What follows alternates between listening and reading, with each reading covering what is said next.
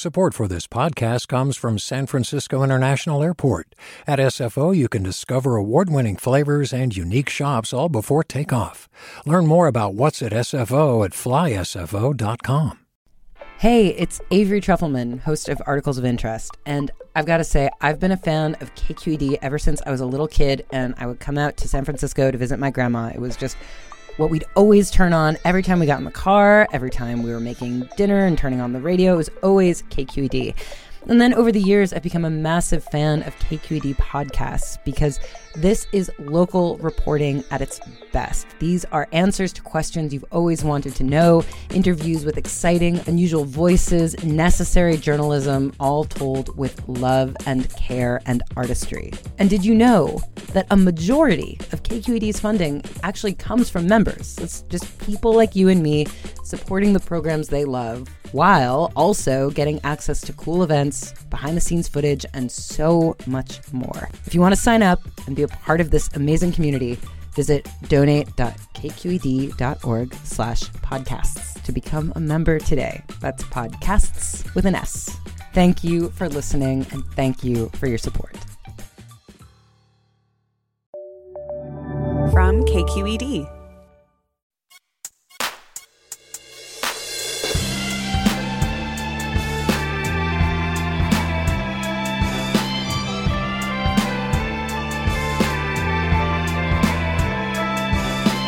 From KQED in San Francisco, this is Forum. I'm Mina Kim. By law, online platforms are not liable for the content their users post. This has helped sites like Twitter, Facebook, YouTube grow exponentially, attracting millions of users with photos and comments to share. And without that protection, the internet as we know it might not exist today.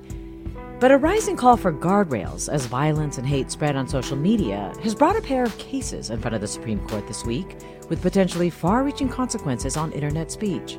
We'll talk about how the justices appear to be leaning and how they might rule after this news.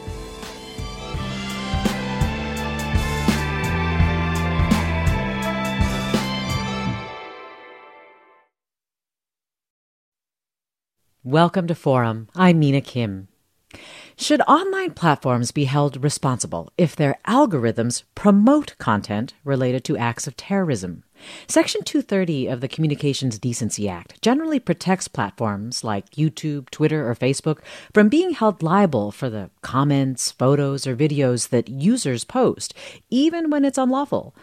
But does that protection go away when a program of the company's own creation, its algorithms that sort and recommend content, make it appear in users' feeds?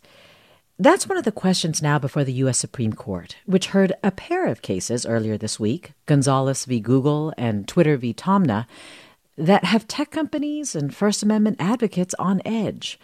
To help us understand the stakes, we're joined by Daphne Keller, director of the program on platform regulation at the Cyber Policy Center at Stanford Law School. Daphne Keller, thanks so much for being with us. Also with us is Sophia Cope, Senior Staff Attorney for the Electronic Frontier Foundation. Sophia, really glad to have you as well. Thanks for having me. Daphne, I'd love to start with you. Could you start by describing the two cases, which both have tragic origins? And let's actually start with the one that's been getting relatively less attention, if that's okay. That would be Taamneh v. Twitter. What's that case about? Sure. So, uh, and really thank you for having me here. It's a, a, treat to come on and talk about these cases. Uh, the two cases, as you say, that both have tragic origins. They, the plaintiffs in both cases are, have family members who were killed in ISIS attacks, in one case in Paris and in the other case in Istanbul. And they sued a number of platforms. Uh, the platforms that wound up being the defendants before the Supreme Court were Twitter in the Twitter v. Taamneh case and YouTube or Google in the um, Gonzalez v. Google case. Um, the theories that the plaintiffs advanced throughout the case kind of changed over time, which may matter to how the cases turn out. But the version of the question that got to the Supreme Court um, in the Taamneh case is setting aside immunities under Section 230, under this big immunity statute that you mentioned. Um, if you looked at the underlying claim, which is that Twitter services violated the Anti Terrorism Act. Is that in fact the case? Could these plaintiffs even prevail on the basic claim about the Anti Terrorism Act if there were no 230 immunity? And that boils down, I mean, there are a whole bunch of statutory factors and elements and blah, blah, blah, but it, it really boils down to two key questions. One is can Twitter um, be said to have known about ISIS content in a situation where every time they did know about ISIS content, they took it down, as far as we know. So the question is, it just because they knew there was probably more out there, did they know enough to be liable? And the second question under the statute is, were they substantially assisting in the ultimate uh, act of terrorism that took place or in causing, contributing to the ultimate act of terrorism that took place. Again, in a situation where they prohibited ISIS content, they took it down when they were aware of it, but the plaintiff's point is that they, they could have done more. I see. So basically, the question is Does allowing ISIS videos on your website and even having them appear and surface um, in Twitter feeds, does that count as aiding and abetting a terrorist act, which, if it did, it would violate anti terrorism law? Yes. And the you know the because the other case the um the section 230 case that we'll talk about in a minute uh increasingly over the course of the litigation came to focus on the ranking and recommendation function and whether that in itself you know punctured the immunity of 230 the Taamneh case, which is the case about the merits of the Anti Terrorism Act claim, also kind of morphed into a claim that's about ranking and recommendation. But it was sort of that's sort of a change of convenience at the last minute in the case. So, talk about the other case, Gonzalez v. Google.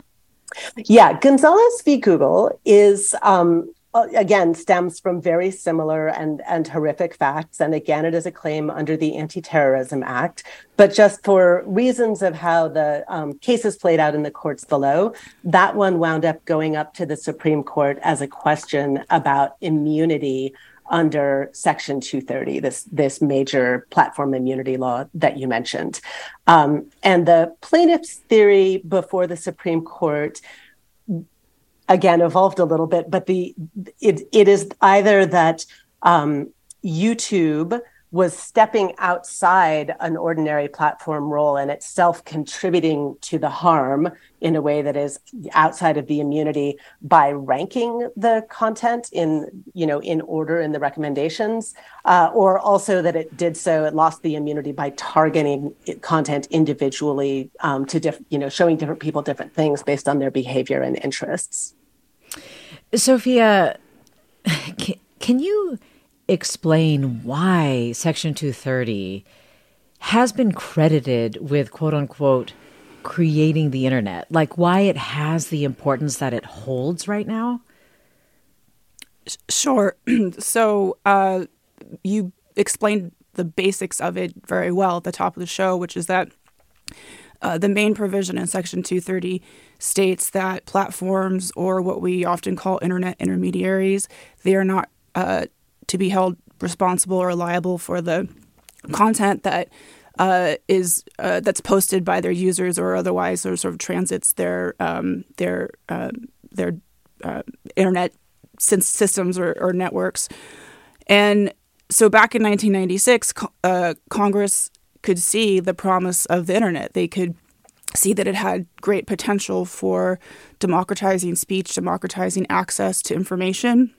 And so they put in this very simple provision, uh, uh, 26 words to be exact.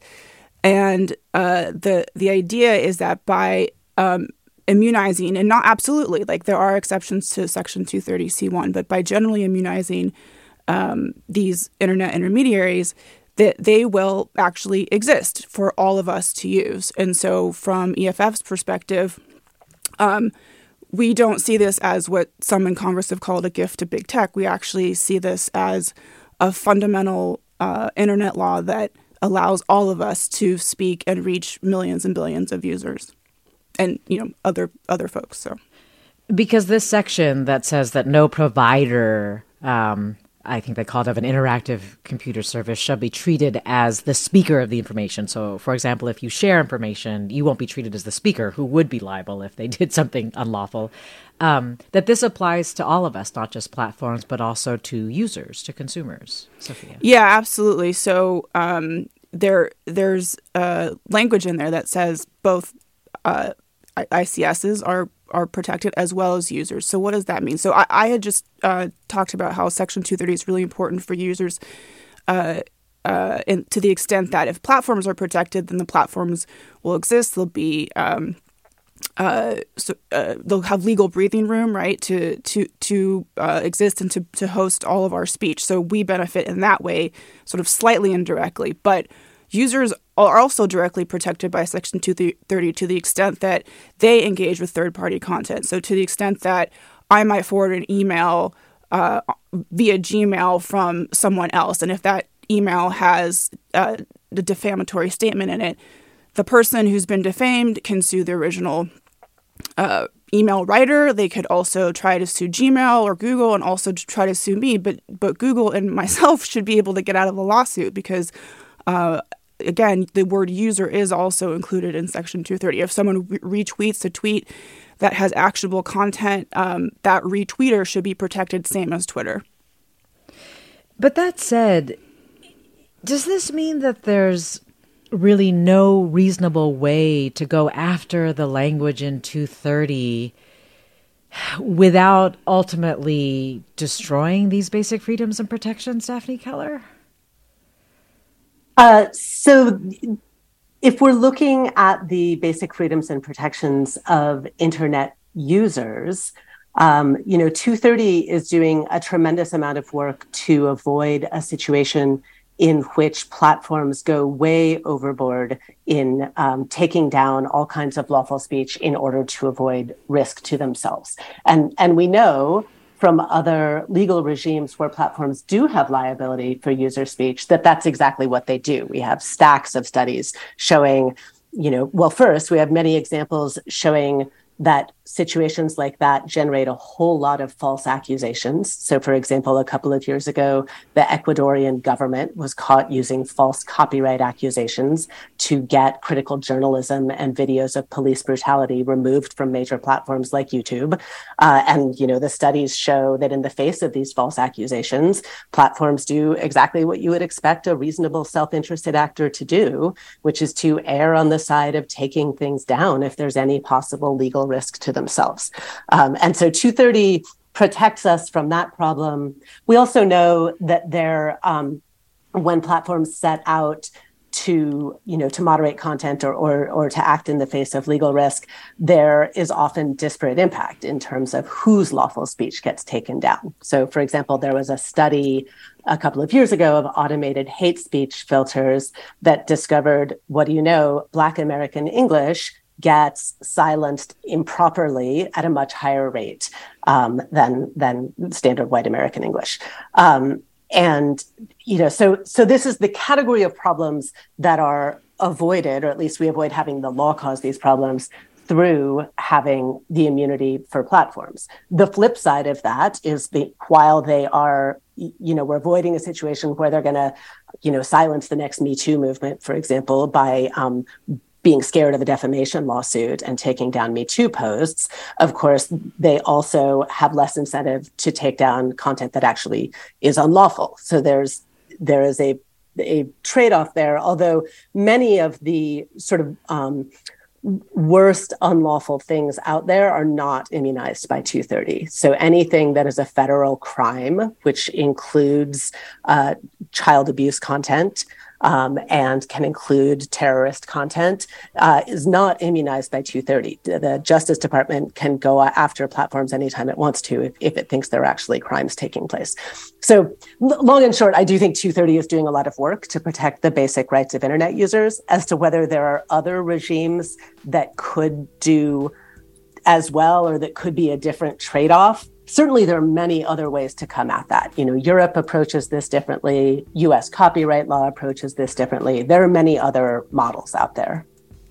And we'll talk about what those I guess, could potentially be and what their impact might be right after the break. Stay with us. You are listening to Forum. I'm Mina Kim.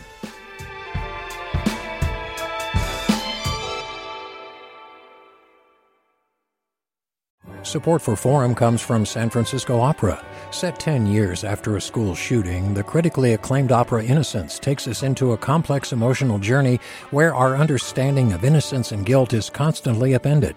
Kaija Saariaho's ethereal score collapses the past into the present as a community of survivors grapple with how to move forward. Don't miss the highly anticipated American premiere of Innocence, June 1st through 21st. Learn more at sfopera.com.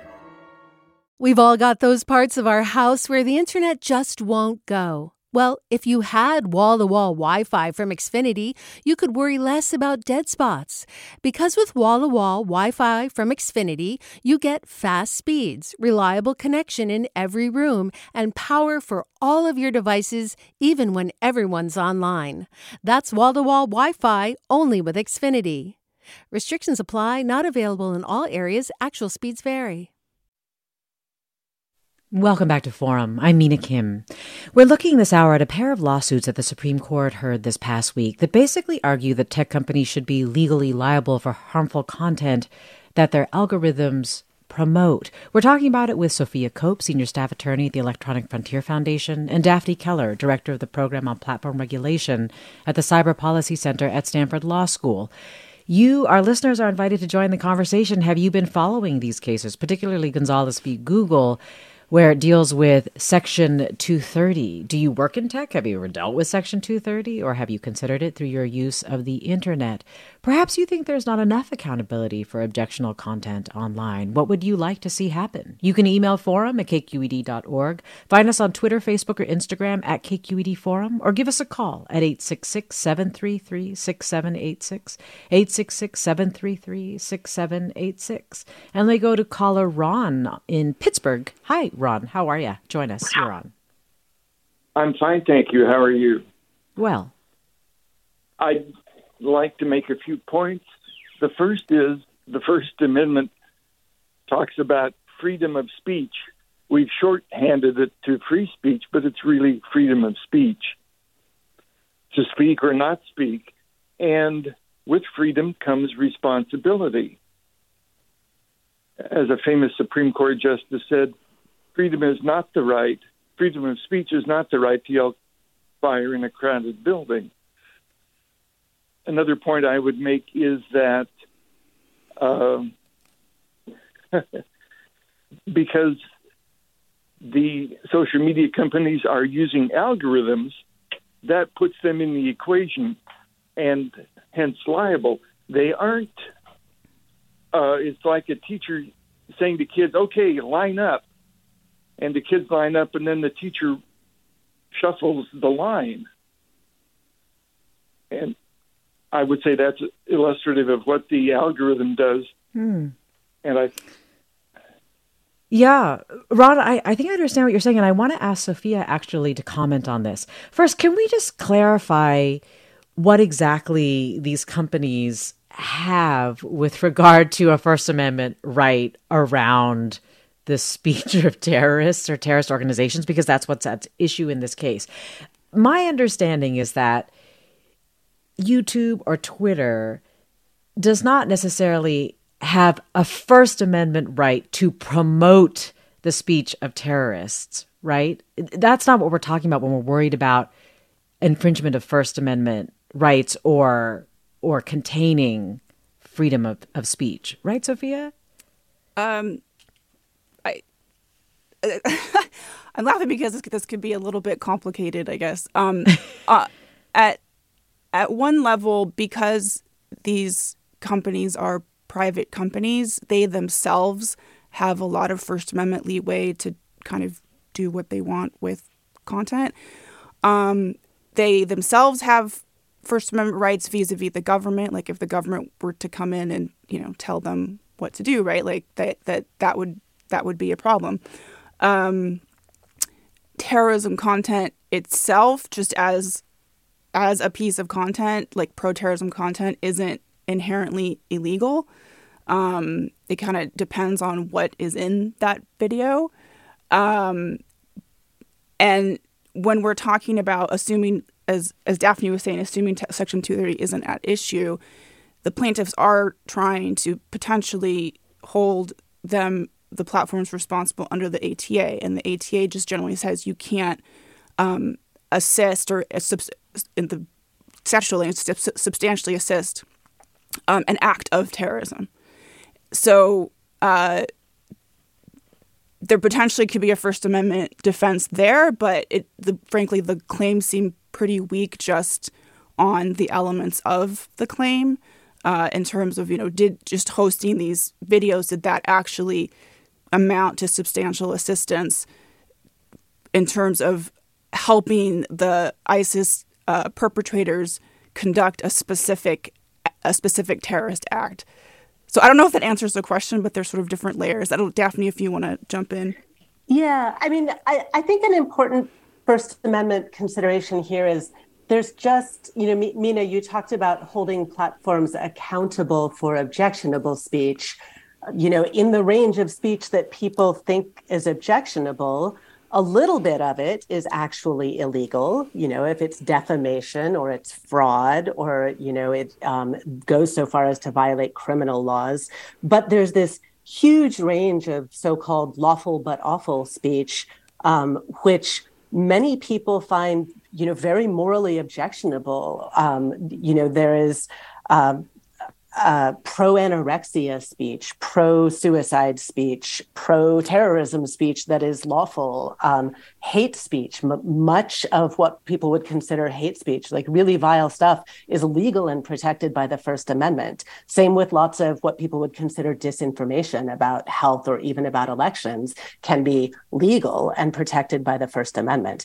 And so a, a lot of the online content that many people want platforms to police and to take down. Um, the only way to hold them, you know, quote unquote, accountable for taking it down is through societal responses or economic responses. You know, advertisers saying we, we don't want to put our ads next to this content, which absolutely happens. You know, there are sources of economic and societal pressure on platforms to take this stuff down, but you can't use because of the First Amendment.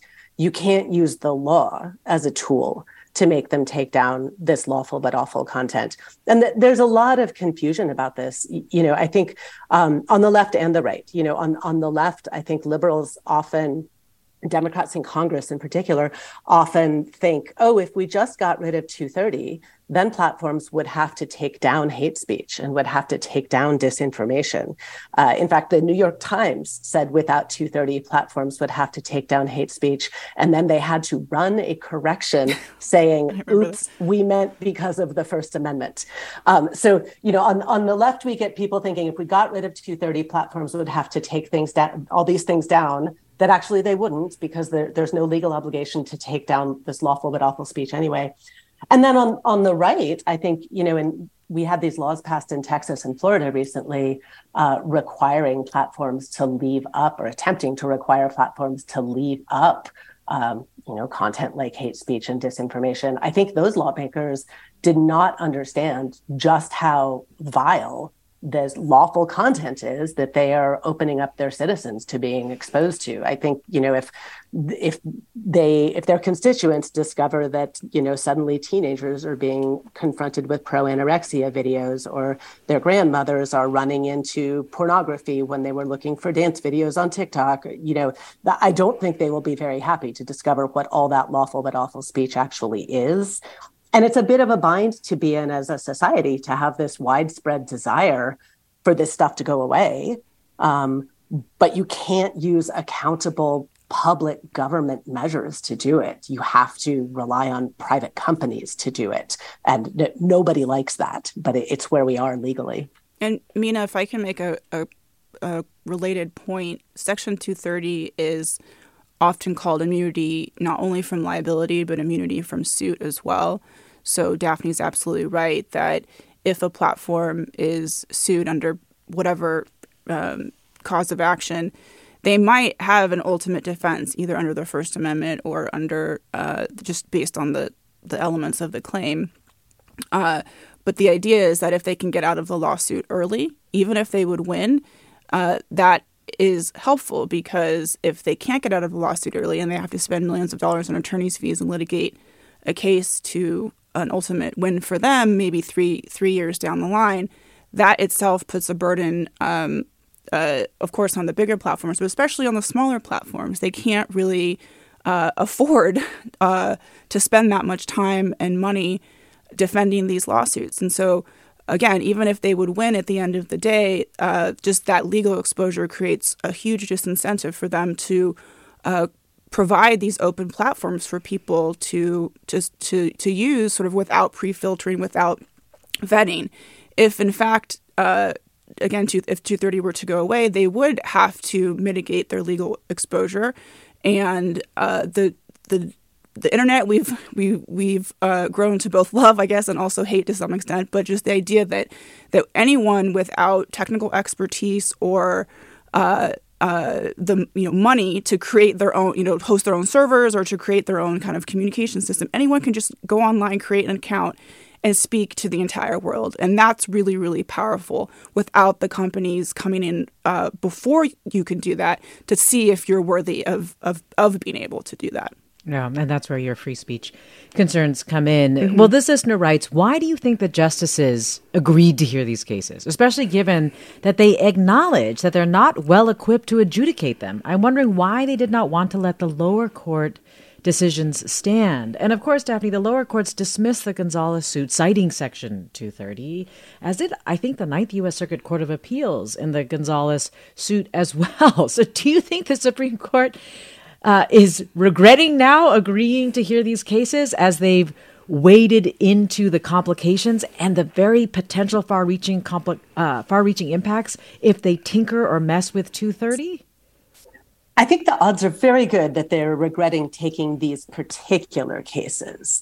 Uh, I also think they're likely to, um, they would rather have some different 230 cases. I don't think they understood what they were getting into taking these particular ones. So, you know, S- Section 230 has become the most hated law in Washington and the most misunderstood in recent years. It is talked about constantly. There are op eds about it constantly. Um, they there have been so many bills introduced in Congress to change it, but they, for the most part, never go anywhere because they are aimed in opposite directions. Democrats introduced bills that are aimed at getting platforms to take down more speech, and uh, Republicans introduced bills that are aimed at preventing them from taking down speech. So because they believe that these platforms have a bias against conservative speech. Yeah, ex- okay. exactly. Mm-hmm. Exactly.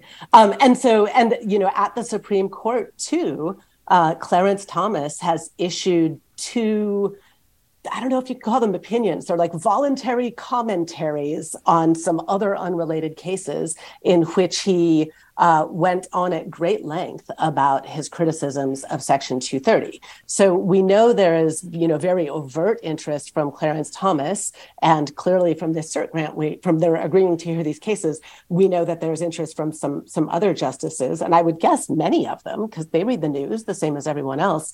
Um, I think they're interested in looking at Section 230 where they, I think, got in over their heads and, and now realized that these might not have been the best cases to take, is that they took cases with this added element of asking about recommendation and ranking systems. And suddenly they're getting all of these briefs from engineers trying to explain how ranking and recommendations work and how impossible it is to define a neutral ranking system and how fundamentally dependent, you know, so many parts of the internet are on algorithms and what a mess all the platforms would be if they weren't doing ranking and recommendation. And I don't think they understood that by taking this case, they were going to have to think about this whole other layer of issues on top of the basic 230 questions. And there's some chance that they just back out of it. Like they find an excuse either to dismiss the case as improvidently granted um, or to rule on such a narrow ground that they, you know, defer until another day some of the more complex questions. Yeah, well, well, Daphne, you're at Stanford, but you were in D.C. and you were attending the SCOTUS hearings the last few days, the Supreme Court hearings the last few days. Did you find that now that they've waded in and re- that they are realizing really what they have waded into? I mean, there were some comments by uh, Justice Elena Kagan, for example, where she was saying, Whoa, wait, algorithms are endemic to the functioning of the internet. Like, you need them to be able to at least coherently organize information at the very least. And maybe we shouldn't be messing with that part of Section 230 or using that as a way to mess with 230. Did you leave heartened? Because, you know, our justices are, are famously often described as not really being super tech savvy. I did leave heartened. Um, I mean, I'm a pessimist, so I won't be surprised if some crazy ruling with unintended consequences comes out of this all the same. But um, all of the justices asked smart, thoughtful questions. It was clear that they understood the gravity of, of the situation, the complexity of it. Um, they asked questions that got to you know issues about um, competitive impact and burden, uh, as um, as Sophia was alluding to with smaller platforms, if CDA 230 changes, they asked questions about uh, what would it even mean for an algorithm to be neutral, which is a really good question because there's kind of no such thing as a neutral algorithm. Um, and, and so that, that was encouraging. Um, it also, you know, for stepping back away from the, the tech law context, these were hearings that were not political in any observable way. These questions really cut across um, ideological priors in ways that are complicated and, and unpredictable. Um, and so this wasn't, you know, sort of bickering between the justices in ways that that reflect obvious political divides. This really felt like um, smart people wrestling with difficult questions, uh, which is nice to see. Well, listener Brian writes Unfortunately, the framers of Section 230 repeated the mistake of Adam Smith in framing our economy that is, in assuming people will be reasonable actors, and clearly enough are not, and they ruin it for most. Sophia, eh, based on Daphne's description of the way that the hearings went, how do you think the justices will rule? Do you have any any sense of that? Well, I was also heartened. I think all, a lot of us uh, in the pro Section 230 community were, you know, really, really nervous when these cases were taken up on cert. But I agree that in in you know three hours of questioning, for example, in the in, or you know back and forth oral argument in the Gonzalez case, the justices all on both sides of the political spectrum really seemed to be uh, fully engaging with the really, really difficult arguments and kind of in the moment having it seem like aha moment that, oh gosh, this truly is very, very complicated. And so I agree with Daphne that they they might just rule for Google and try to like get sort of get this off their plate, frankly. Um, and you know, some of the specific com- comments were you know really on point. Uh, justice Kavanaugh, who of course is this, uh, considered a conservative justice, he very explicitly expressed concern about the economic fallout uh, if they were to narrow Section 230 immunity, and um, and so I you know I thought that was really really on point. Uh, and then in terms of of so-called neutral algorithms, uh, Justice Jackson, I I think she read our brief because we made this point. And I know other people did too, but uh, that newspapers in the pre-digital world even I mean today, but you know, particularly in the pre-digital world, like they made ranking decisions. Like the decision to put an article on page one versus page 20 is a so-called prioritization or, or ranking decision. It's it's trying to get people to read these articles on the front page and less concerned about people reading articles on the back page. And so uh, that has been considered a, a common editorial practice that we consider to be within the the bounds of Section 230 immunity, and that if the harm uh, to the plaintiff flows from third party content, sort of irrespective of what the platform uh, does with that content or how it displays that content, that's when when 230 immunity should apply. So. It seemed like the justices were understanding that and understanding the complexity and the and the potential fallout. So yeah, I agree. Sophia Cope. Sophia Cope is the senior staff attorney for the Electronic Frontier Foundation. Daphne Keller is director of the program on platform regulation at the Cyber Policy Center at Stanford Law Center. We'll have more with them and with you, our listeners, telling us if you've been following the cases, what your questions are about them. If you feel like there is enough accountability for objectionable content online, or if you're worried about containment of a free and fair, free and open internet as a result of the way the justices might rule in 230. Stay with us. You're listening to Forum. I'm Mina Kim. Support for Forum comes from San Francisco Opera. Set 10 years after a school shooting, the critically acclaimed opera Innocence takes us into a complex emotional journey where our understanding of innocence and guilt is constantly upended. Kaija Saariaho's ethereal score collapses the past into the present as a community of survivors grapple with how to move forward. Don't miss the highly anticipated American premiere of Innocence, June 1st through 21st. Learn more at sfopera.com. We've all got those parts of our house where the internet just won't go. Well, if you had wall to wall Wi Fi from Xfinity, you could worry less about dead spots. Because with wall to wall Wi Fi from Xfinity, you get fast speeds, reliable connection in every room, and power for all of your devices, even when everyone's online. That's wall to wall Wi Fi only with Xfinity. Restrictions apply, not available in all areas, actual speeds vary. You're listening to Forum. I'm Mina Kim. We're looking this hour at a pair of lawsuits that the U.S. Supreme Court heard this past week. They basically say that tech companies should be li- legally liable for harmful content that their algorithms promote, but it has some people worried, especially in the digital rights space, free speech advocates, and also, of course, the tech companies themselves. Sophia Cope of the Electronic Frontier Foundation is with us. Daphne Keller of uh, the Cyber Policy Center at Stanford Law Center is with us as well, and you, our listeners, are also with us. A couple more comments. This listener writes If defamation and fraudulent speech is illegal, how is it there's still a plethora of posts up about the 2020 election being rigged and stating Biden is an illegitimate president? Another listener writes Perhaps these platforms should not be allowed to host more accounts than they can reasonably moderate. Yes, it might decrease their profits, but oh well. I guess the question that I have, Daphne Keller, is if the Supreme Court justices sort of heed all the concerns about messing with 230, then further messing with the internet, potentially freedom of speech, and so on and so on, and access, and so on and so on, that you and Sophia have raised. Are they basically saying that a very broad interpretation of Section 230 should stand, that it applies not just to content, but it applies also to the programs and algorithms that these companies produce that promote and sort and organize content as well, and that essentially that broad interpretation is fine. Well, I think there, if they um, wanted to not resolve these questions now, there are many ways for them to do that um, without committing committing to any answers right now.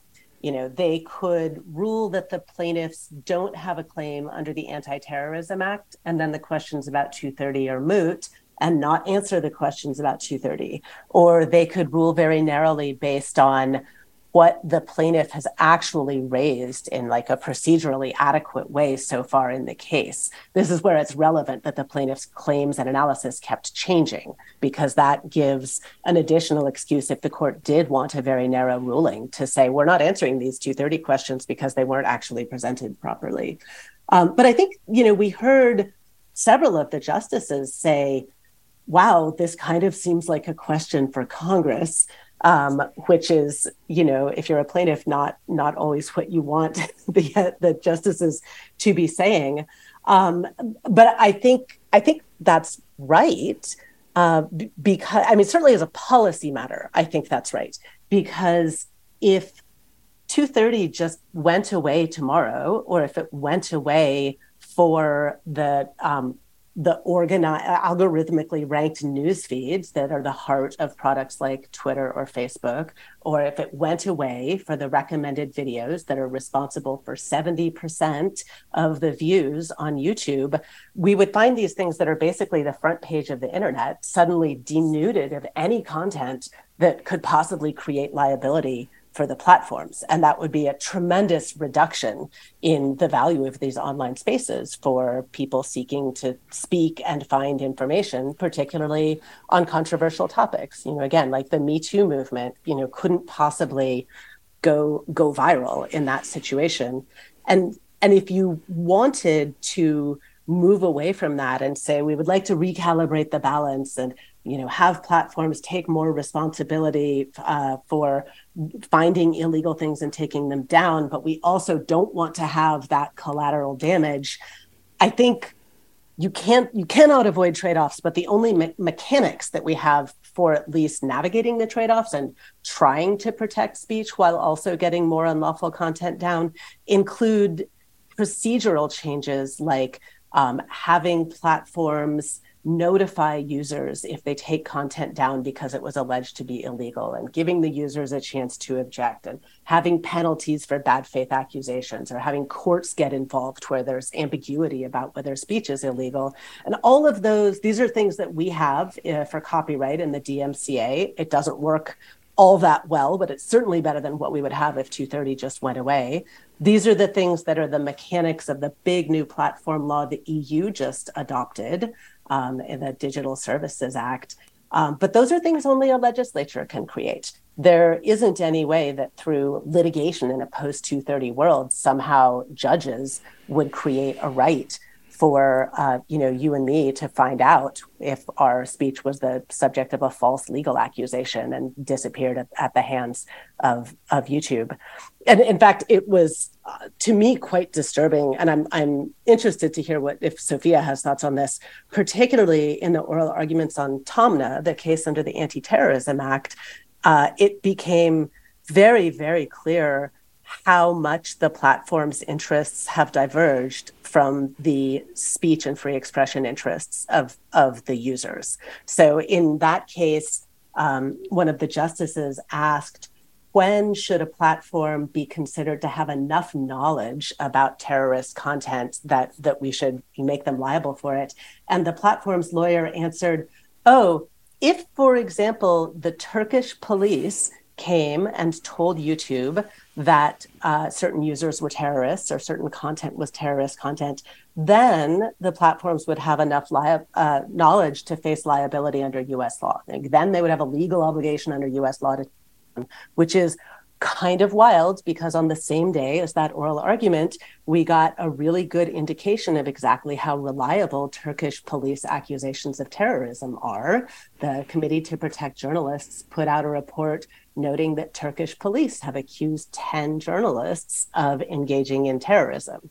And I think Twitter, which is the defendant in that case, Twitter has plenty of former employees who have dealt with allegations of terrorism from um, law enforcement in not just in countries like Turkey, where these accusations are notoriously problematic for free expression and for journalism in particular, but even the French police sent the Internet Archive takedown demands claiming content was terrorist content, and it turned out it was parody counter speech against ISIS in some cases and Grateful Dead songs in some cases. So there's just not a good record of police correctly identifying what content is mm. unlawful. It also it's it would be a prior restraint in violation of the First Amendment in the U.S. to have a system where it's police instead of courts coming along and saying what's unlawful. The, and the fact that the platform lawyers said that and that there was nobody up there arguing who even brought up the speech rights of users was kind of astonishing. Like it took Justice Kavanaugh to bring up the speech rights issues. He he asked a question which kind of flummoxed lawyers who were standing up there, which was, well, remember when CNN aired and this is pre 9/11, CNN aired an interview with Osama bin Laden and they knew that bin Laden had said he had quote declared war on the United States, you know, should CNN have been liable for aiding and abetting 9/11 subsequent acts of of you know horrific terrorism um, and that the lawyers didn't really have a good answer yeah. for that and there's a huge free expression issue yeah, and it was Justice Kavanaugh who was suggesting that really maybe this is Congress's role and not so much the courts to to make any kind of changes to Section 230. Let me go to caller Carrie in San Jose who's been waiting. Hi, Carrie, you're on. Hi. Um, thank you for taking my call. I was curious about how other countries are handling things, and I know she's gotten into that a little bit. Um, but it seems that the United States um, is the only country that gives so many constitutional rights to the corporate form thanks to the courts instead of uh, legislation. Mm. Uh, other countries, how they handle it, you have alluded to that, Daphne Keller, so I'll go back to you quickly on that. Sure. I mean, we're certainly an outlier in, in corporate speech rights, uh, but we might be soon an outlier in the opposite direction in terms of protecting user speech rights. You know, we, we had lawyers suggesting this week um, that platforms should take things down when police ask them to. By contrast, uh, the Supreme Court of Argentina said that would be a violate violation of free speech rights for internet users. They said platforms shouldn't be deemed to have knowledge of unlawful content uh, unless a you know a court after due process decides that that this is um, actually unlawful. There's a similar ruling from the Supreme Court in India, similar legislation in Chile and Brazil, again saying we don't want plat- risk-averse platforms to be the ones deciding what to take down, and this is a, a matter of of user rights. Well, Paul writes companies should not be held liable simply for hosting objectionable content, but once they suggest or promote content, they are acting in the same role as a traditional publisher. Simply get rid of the quote, you may also like part of the algorithms. What do you think about that, Sophia? Well, uh, D- Daphne was alluding to this earlier that um, content has to be presented online given particularly the scale right? Like I, and i was mentioning even in the newspaper the newspapers decide what stories they're going to put on the front page versus the back page, back page right?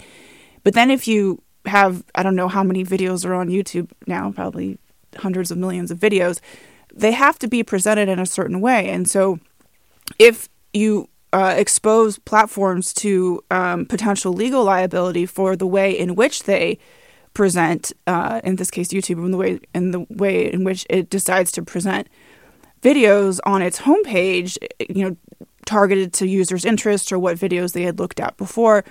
If, that is now potentially legally actionable, they're not going to do that. And so uh, I think Daphne said this in a, in a a great white paper she wrote that basically we would just have everything in reverse chronological order. I mean, how is that helpful to any of us, you know? Um, yes. And uh, there is a benefit to being able to find other people and other pieces of content that are of interest to you. Well, if the courts are not the right place to make any amendments, and Congress is a better place potentially to make amendments to, say, Section 230 or the Communications Decency Act, I, am just curious, Sophia, what changes you think would be most helpful? Um, we don't want any changes. You you really don't. Yeah, okay. we we are we are we are we meaning the yeah EFF Foundation. right right right. We have um been opposed to all of the proposals. I mean, what we say, I mean, and which is true, is that every proposal, any proposal that comes up, we will look at it objectively. Um, but our perspective is always like, how is this going to help internet users and promote their free speech? And so and their fa- access. It sounds. Yeah, yeah, absolutely, absolutely. And and um, so far, all of the proposals we've seen over the last, I don't know, five or seven years or whatever, uh, have have been contrary to that to that interest. Uh, do, uh, Daphne, do you agree that there sh- or really are no changes that would be helpful to Section 230? Well, I, I would say I don't want Congress to touch it because the last time they did this in a law called Sesta Fosta in 2018, they did an astonishingly bad job, just a job that didn't serve anyone's interest. They, they were trying to, um, they did create liability for platforms uh, for commercial sex work and trafficking. Um, and they managed to, first of all, cause, you know, Craigslist took down their personal sections out of fear of liability. Tumblr had this big sweep and eliminated all kinds of sexual content that really had nothing to do um, with with what the law was trying to reach. Um, and then at the same time, uh, sex workers to do things like check with each other about unsafe clients found their mechanisms for doing so going away. So there was harm to the people the law was supposed to protect mm. and harm to free expression. So I, I, this this causes me to worry about whatever Congress might do. Th- that said, you know, if if they could do a magic narrow thing, right now it is the case that even if a court has adjudicated content as unlawful, um, platforms still don't have to take it down. I think it would be fine if you know after a court actually makes a decision um, then that's a basis for removal although mm. most platform many big platforms voluntarily follow court orders now and that's prompted this small business of people forging and falsifying court orders mm. so you know all solutions have abuse we're talking about internet speech, and this is a fundraising period for many public radio stations. You are listening to Forum. I'm Mina Kim. Let me go to Nomi in Los Angeles. Hi, Nomi. Thanks for waiting. You're on. Hi, thank you. Um, I pretty much agree with your your guests. I'm concerned about any changes being made um, because I think the Supreme Court at this point is extremely biased, as as is Congress.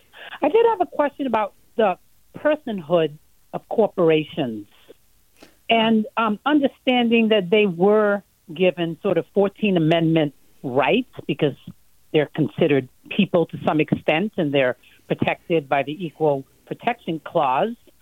I'm I'm assuming they're not considered citizens per se, but I just wonder how that corporate corporate personhood mm. impacts potentially Gonzalez or can inter intersect in this discourse that we're having right now under the assumption of course that all these platforms are considered corporations. I'll take my answer off the air. Nomi, thanks. Uh, what do you think, Sophia, with regard to the role of Citizens United and corporate personhood as being a factor in this case?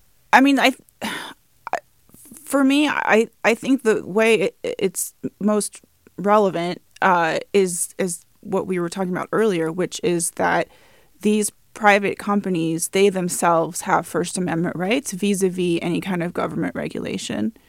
So, to the extent that um, the that Congress might want to come in and try to regulate what what they do with user content, they would have, I believe, uh, the right to challenge any uh, kind of law like that under the First Amendment.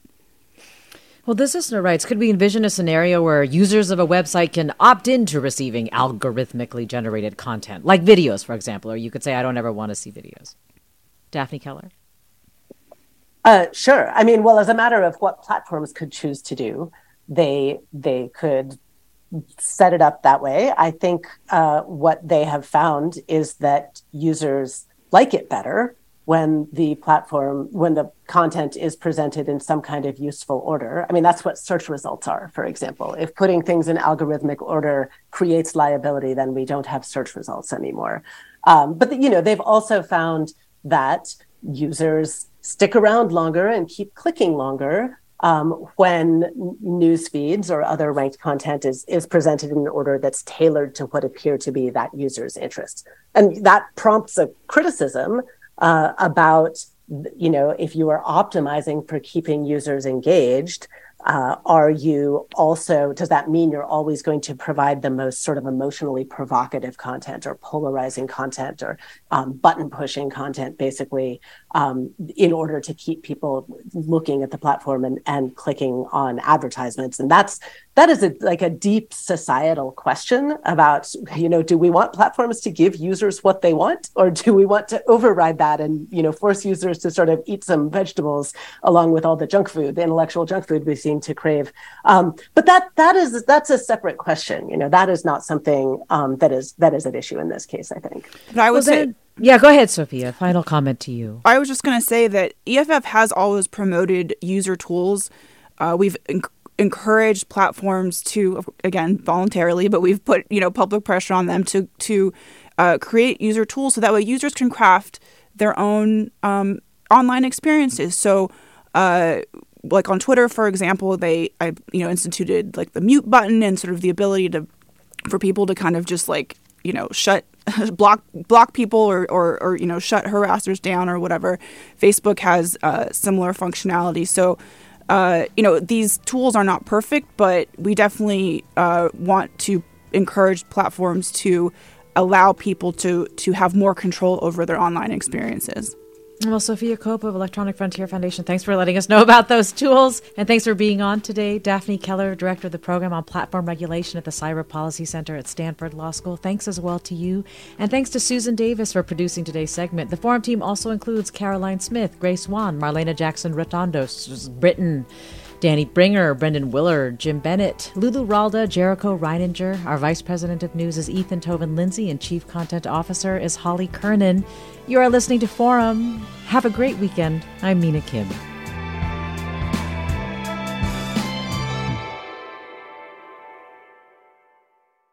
Funds for the production of KQED's Forum are provided by the John S. and James L. Knight Foundation, the Generosity Foundation, the Germanacos Foundation, and the Heising Simons Foundation.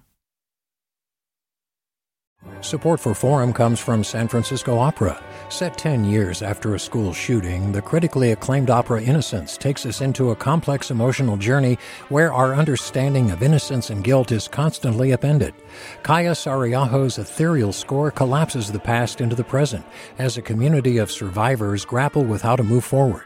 Don't miss the highly anticipated American premiere of Innocence, June 1st through 21st. Learn more at sfopera.com. We've all got those parts of our house where the internet just won't go. Well, if you had wall to wall Wi Fi from Xfinity, you could worry less about dead spots. Because with wall to wall Wi Fi from Xfinity, you get fast speeds, reliable connection in every room, and power for all of your devices, even when everyone's online. That's wall to wall Wi Fi only with Xfinity. Restrictions apply, not available in all areas, actual speeds vary all over the country. We need to improve reading in Wisconsin. Schools are changing the way they teach reading. I'm calling for a renewed focus on literacy. We have gotten this wrong in New York and all across the nation. And it's happening because of a podcast. I think your podcast has changed my life. And I'm going to share this podcast with everyone I meet. Sold a Story investigates how teaching kids to read went wrong. New episodes of Sold a Story are available now.